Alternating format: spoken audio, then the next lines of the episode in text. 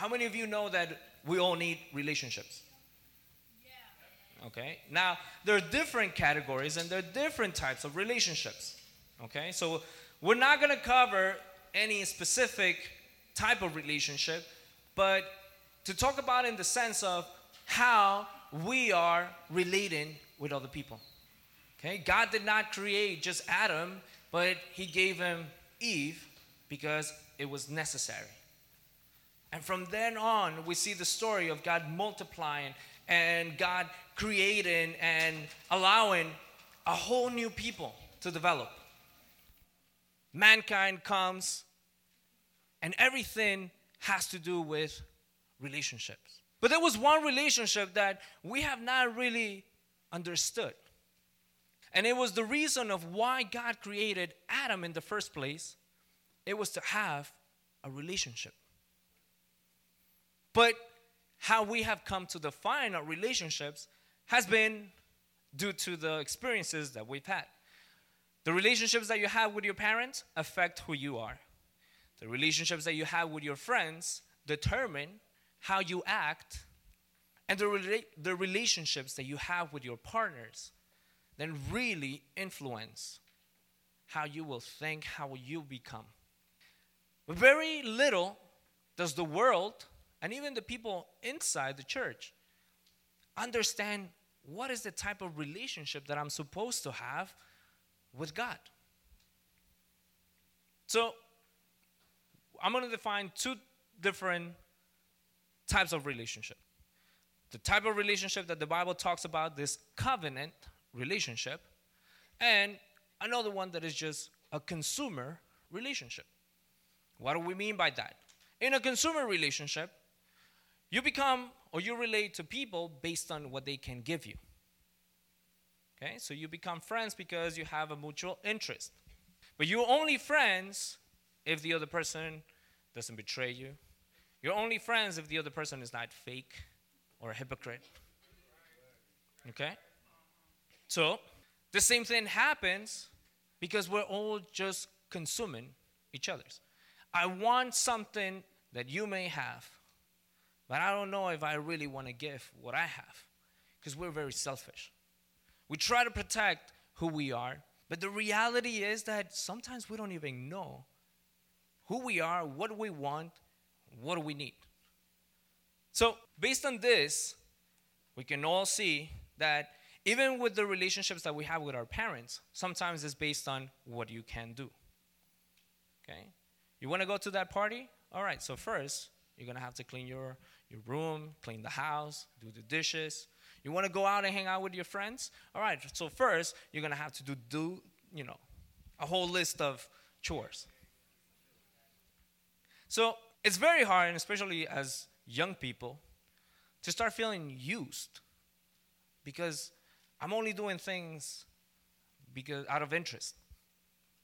But what we don't understand or what we are not completely aware is that it starts affecting the way that we view our relationship with God and with the people in the church.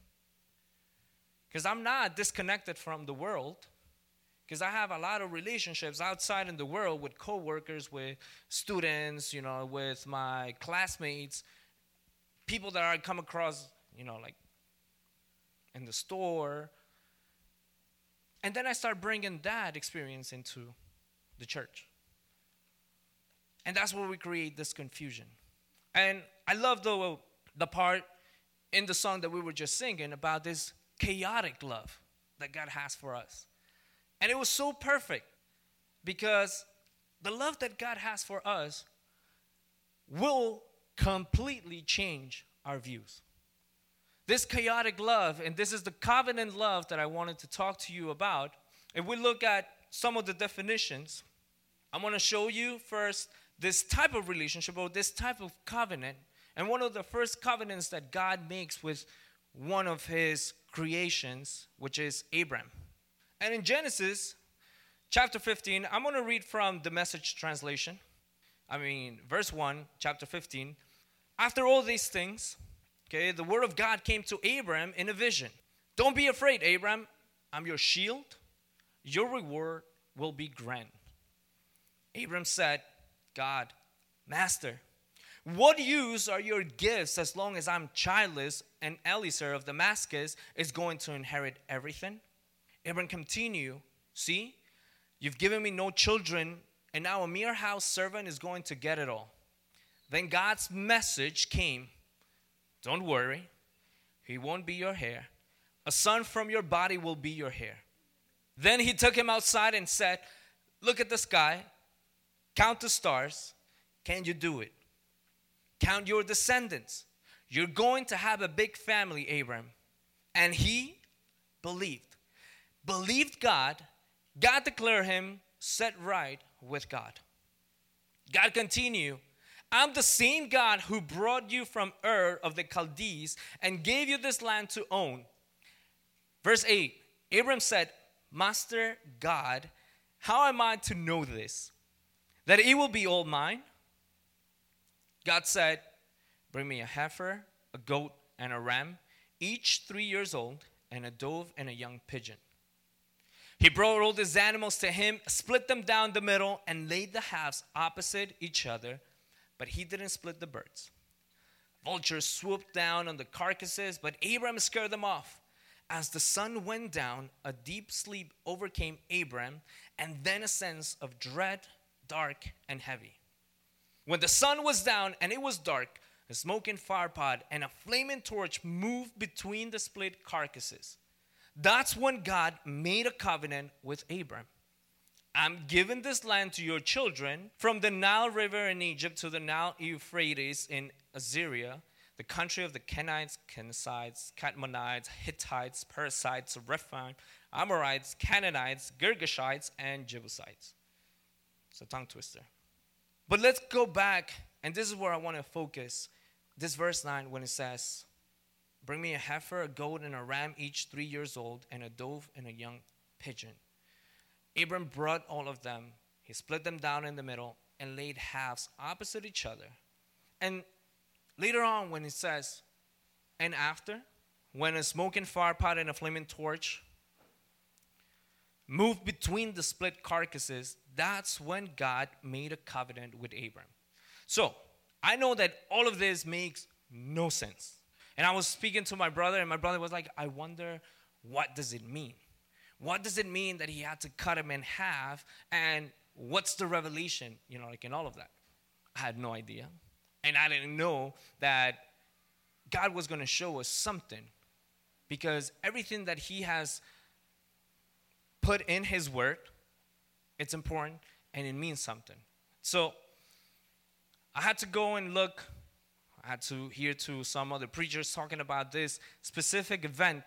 And they were explaining that back in those days, when people were to go into a covenant, then they would have and they would present the sacrifice. They would present a sacrifice to establish what are the guidelines, what are the, the, the rules of this covenant.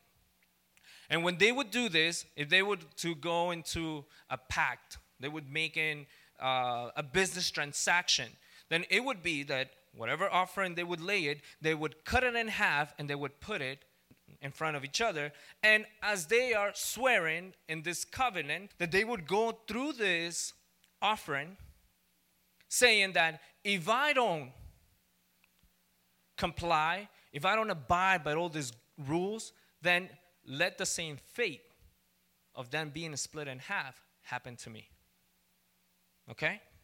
So, this is the context of why when God tells Abraham, or at this point, Abram, he tells him, I need you to bring me a sacrifice. Because what's the story? Abraham is looking for a confirmation of what God has told him. Like, I'm going to bless you.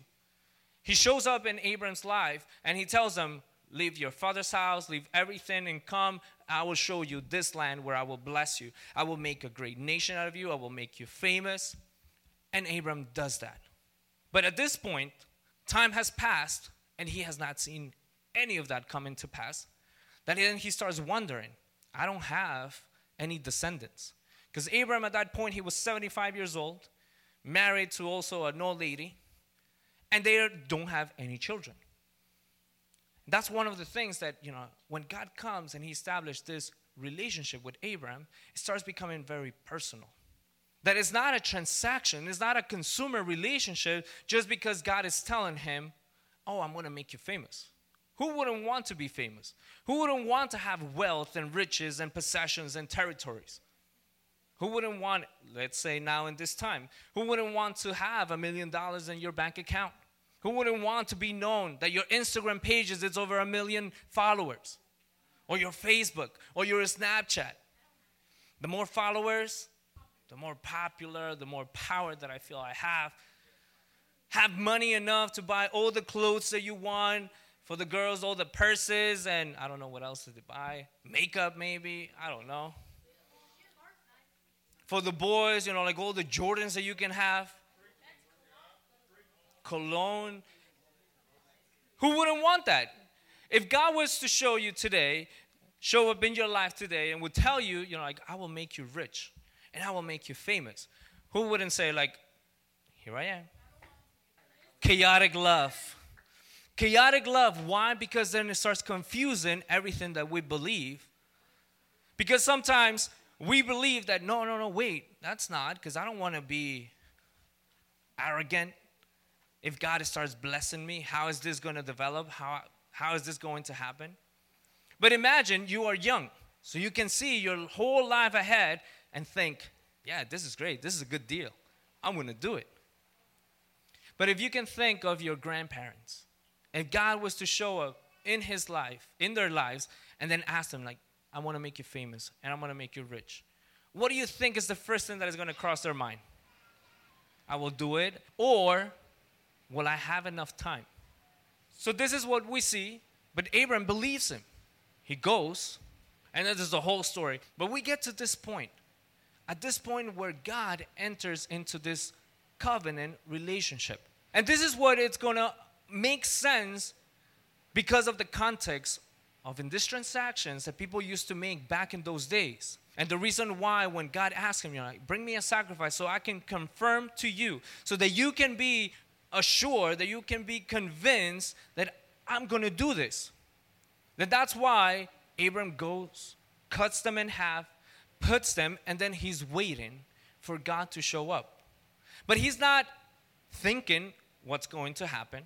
So if we go, and in verse 12, when it says, As the sun was going down, a deep sleep fell on Abram, and behold, dreadful and great darkness fell upon him. What's that going to mean in your life? That sometimes, of all these promises that God has given you, everything that He has prophesied, even in the services that you have come, people that have prayed over your life, things that you have read in the Word of God and you have said, Yes, this is mine, I believe this, there's to be a period of time for you to wait. Because then Abraham starts getting tired, because not just he is waiting, but then there are vultures trying to eat and take that away. So he's fighting. And then he says that he becomes so tired that he starts falling asleep. So sometimes when God speaks into your life and isn't those moments when you feel like giving up, just wait. In those moments that not just he is tired, but then it says darkness fell upon and a dreadful. Have you ever been in complete darkness? where you cannot even see, if you stretch your hand, you can't even see that it's in front of you. It's scary. It is very scary. So if you translate that there are moments in your life where you're not going to see anything, where you're going to be so scared because of the circumstances that are happening in your life that are making you become fearful, and you're still waiting on God. And it's in those moments that he says, Then the Lord said to Abram, doesn't appear, he speaks. He says to Abram. One of the reasons why we get so frustrated and desperate and we quit because we're expecting God to show up, to do something in our lives that we stop paying attention. We don't hear what He's saying.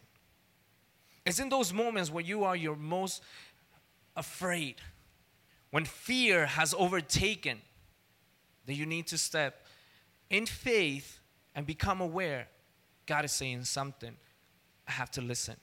I have to pay attention. I have to stop doing whatever it is that I'm doing and I have to connect with God in this moment and say, What are you saying, Lord?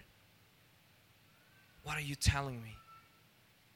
Why at this moment? Why in this time? Anxiety, depression could be very dreadful. The desperation of you have fallen victim of doing things over and over again. You're just tired. You're so ashamed. You just want to quit. But it's in those moments that God will speak into your life and you have to pay attention. Let's go back and says, Then the Lord said to Abram, Know for certain that your offspring will be sojourners in a land that is not theirs and will be servants there, and they will be afflicted for 400 years. But I will bring judgment on the nation that they serve, and afterward they shall come out with great possessions. As for yourself, you shall go to your fathers in peace, and you shall be buried in a good old age. And they shall come back here in the fourth generation, for the iniquity of the Amorites is not yet complete. Even in those moments, even when God will speak, as you can see, it's not great news that He's telling Abraham.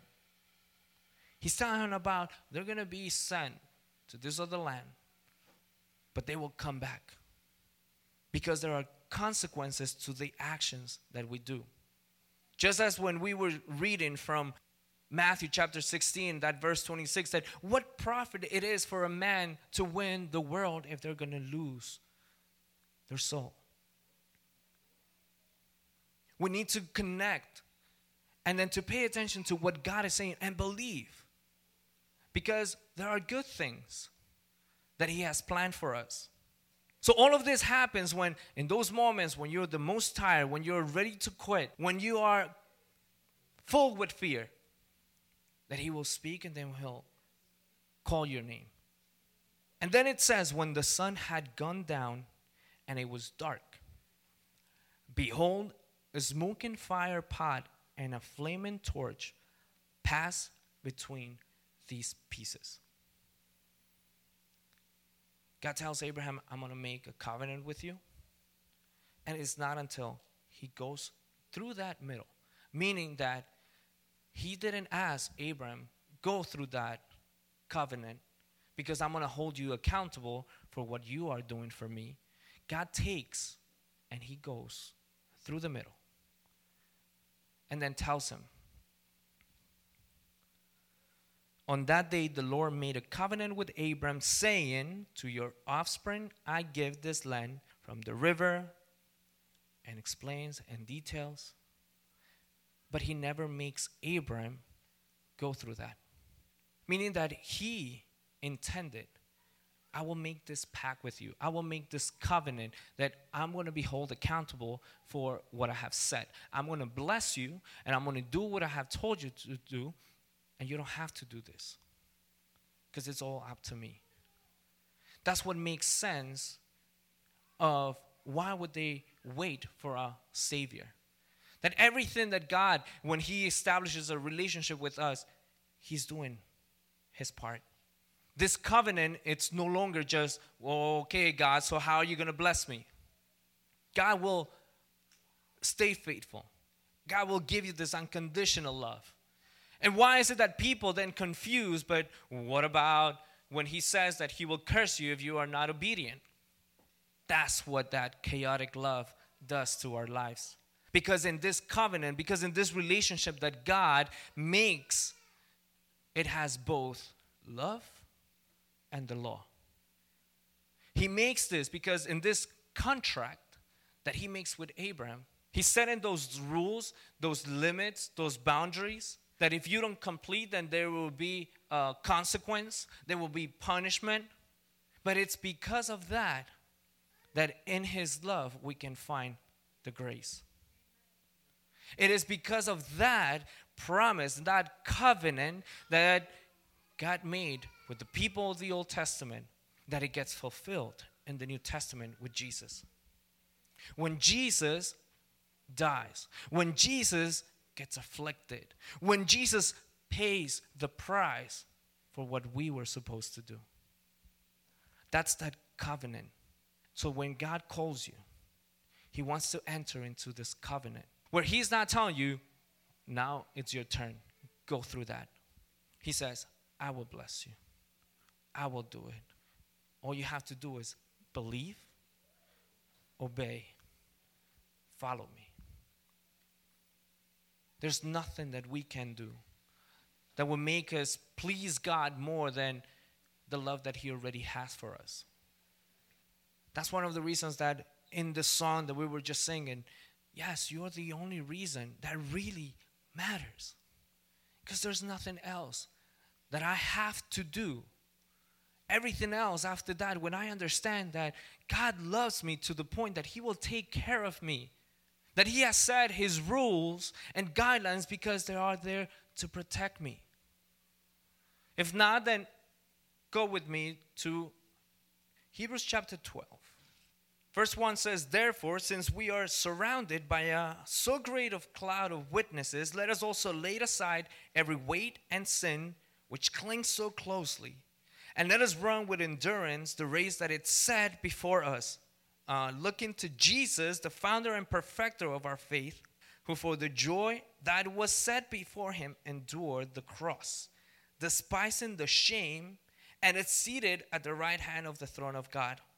Consider him who endured from sinners such hostility against himself, so that you may not grow weary or faint hearted. In your struggle against sin, you have not yet resisted to the point of shedding your blood. And have you forgotten the exhortation that addresses you as sons? My son, do not regard lightly the discipline of the Lord, nor be weary when reproved by him. For the Lord disciplines the one he loves and chastises every son whom he receives. It is for discipline that you have to endure.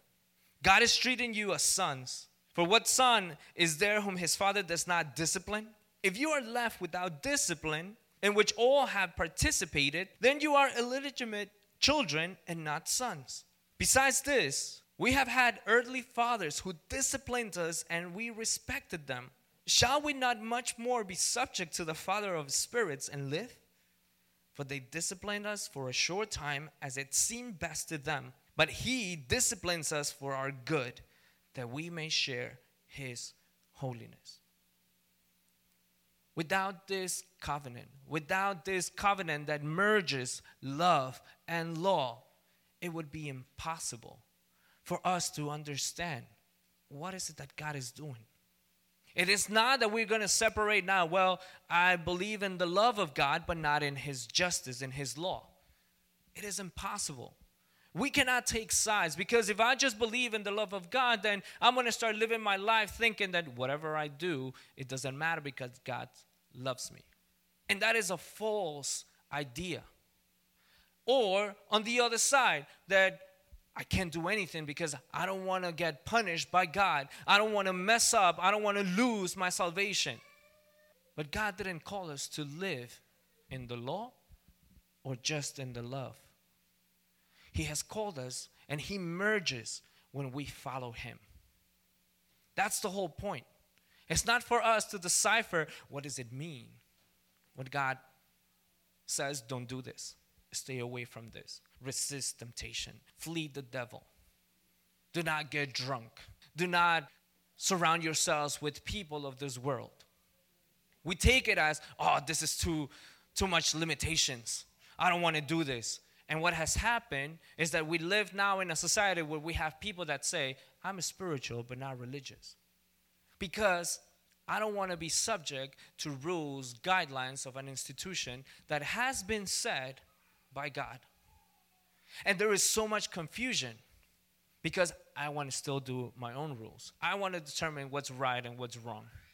And this will never work. This is a lie from the enemy to keep you away from this covenant love, this covenant relationship that Christ has. Has made it possible. Because it's not about present and sacrifice. It's not about us then just being able to go and find another animal, that it would cleanse us for our sins. Because Jesus accomplished that on that cross when he took all that pain, all that shame upon his own life because he loved us.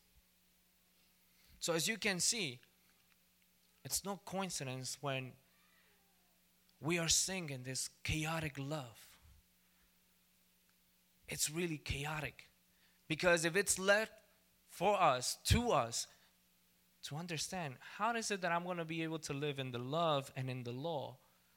Where is the middle? Where is how could I balance between those two? Jesus said, I will leave you the counselor, and he will guide you, and he will take you to all truth. You don't have to figure it out. It's already there. It's already here. It's already made available for you. So let us not, like it says, let us strip away from all this sin that is trying to ensnare us and let us run and let us go confidently. But this is the covenant that God has with us. All you have to do is respond. The word says, Many are called, but few are chosen. And it all, it all has to do with people don't respond. Because whenever there is a call, whenever God is speaking, people get so caught up in their lives. People get so caught up. Like in the time of Jesus when he said, Come follow me, and said, like, hold on, let me go and bury my father first. Let me go take care of my business first. But God has so many possessions. Don't miss the opportunity. Don't miss the opportunity of doing and being in something even greater than your wildest dreams.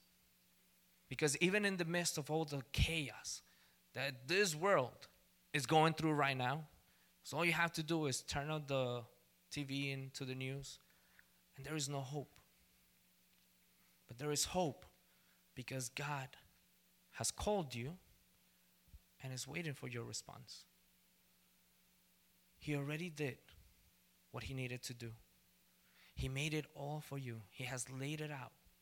He wants for you to take a hold of His word, of this truth that will set you free. Nothing else will set you free. Knowing about God is not the same as knowing Him in person, directly, connecting with Him. And as we see, His punishment is because He loves you, because He wants you to be holy. It's not because you are bad, you are wrong. He is perfecting something, something that He started, like it says in Philippians. And He who started the good work in you will see it to be completed until the day that He comes. Everything that He is doing is preparing you and I for the day that it, when He comes. Have you ever looked at those documentaries about the space? And one of the things that the other night, as I was watching one of these documentaries, with all the amount of stars that produce light, all the pictures that we get of the space, it has a black background. With all the amount of lights that the scientists have discovered throughout the years, there shouldn't be any darkness. Yet there is such an amount of darkness that sometimes we don't comprehend. And in the midst of it all, there is God. The covenant relationship that God has it's unique. I was listening to Pastor Tim Keller, and he describes that this covenant it's a language of intimacy. It's an invitation for us to go closer, to get closer to the one that it's love. Not just because of what you're going to feel, not because of how he's going to make you feel but then He will make you into love. He uses this relationship. There is more loving and intimate than just a legal relationship. And yet, more binding and enduring than just a personal relationship.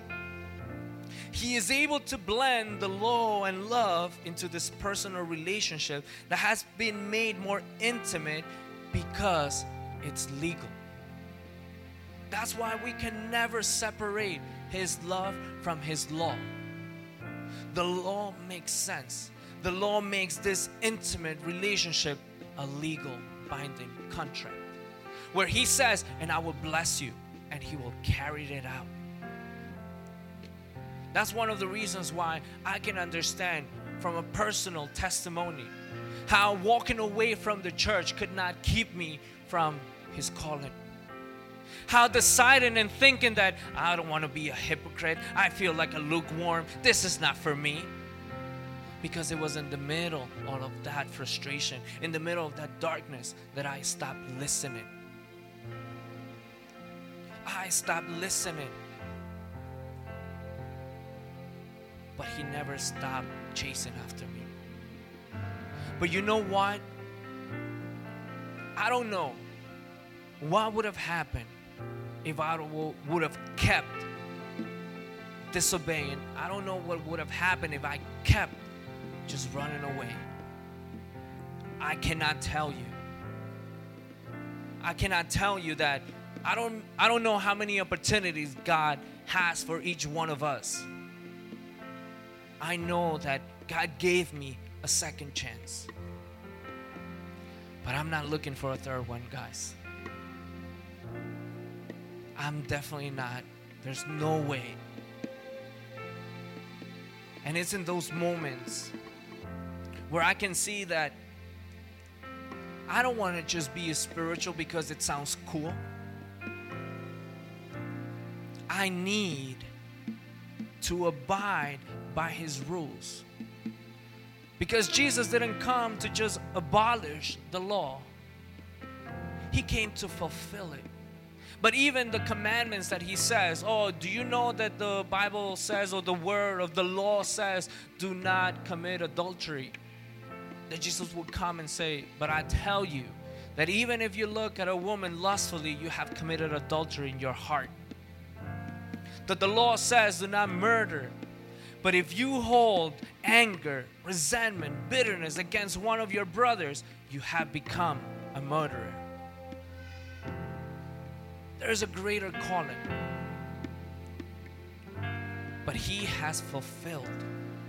He, the one that has a, the ability to create everything that you see, wants to come into your life and bring that order with His chaotic love.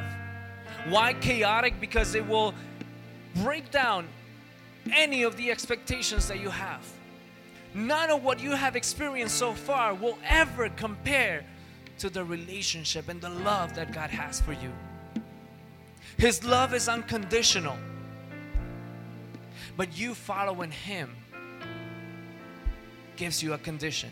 Deny yourself, pick up your cross, follow me. So I leave you again with Matthew 16 that says, in verse 26. If anyone would come after me, let him deny himself and take up his cross and follow me. For whoever would save his life will lose it, but whoever loses his life for my sake will find it. For what will it profit a man if he gains the whole world and forfeits, uh, forfeits his soul? Or what shall a man give in return for his soul? For the Son of God, the Son of Man, is going to come with his angels in the glory of his Father, and then he will repay each person according to what he has done. Truly I say to you, there are some standing here who will not taste death until they see the Son of Man coming in his kingdom. Father, we thank you for this moment. Father, we thank you because you have made a covenant with your people.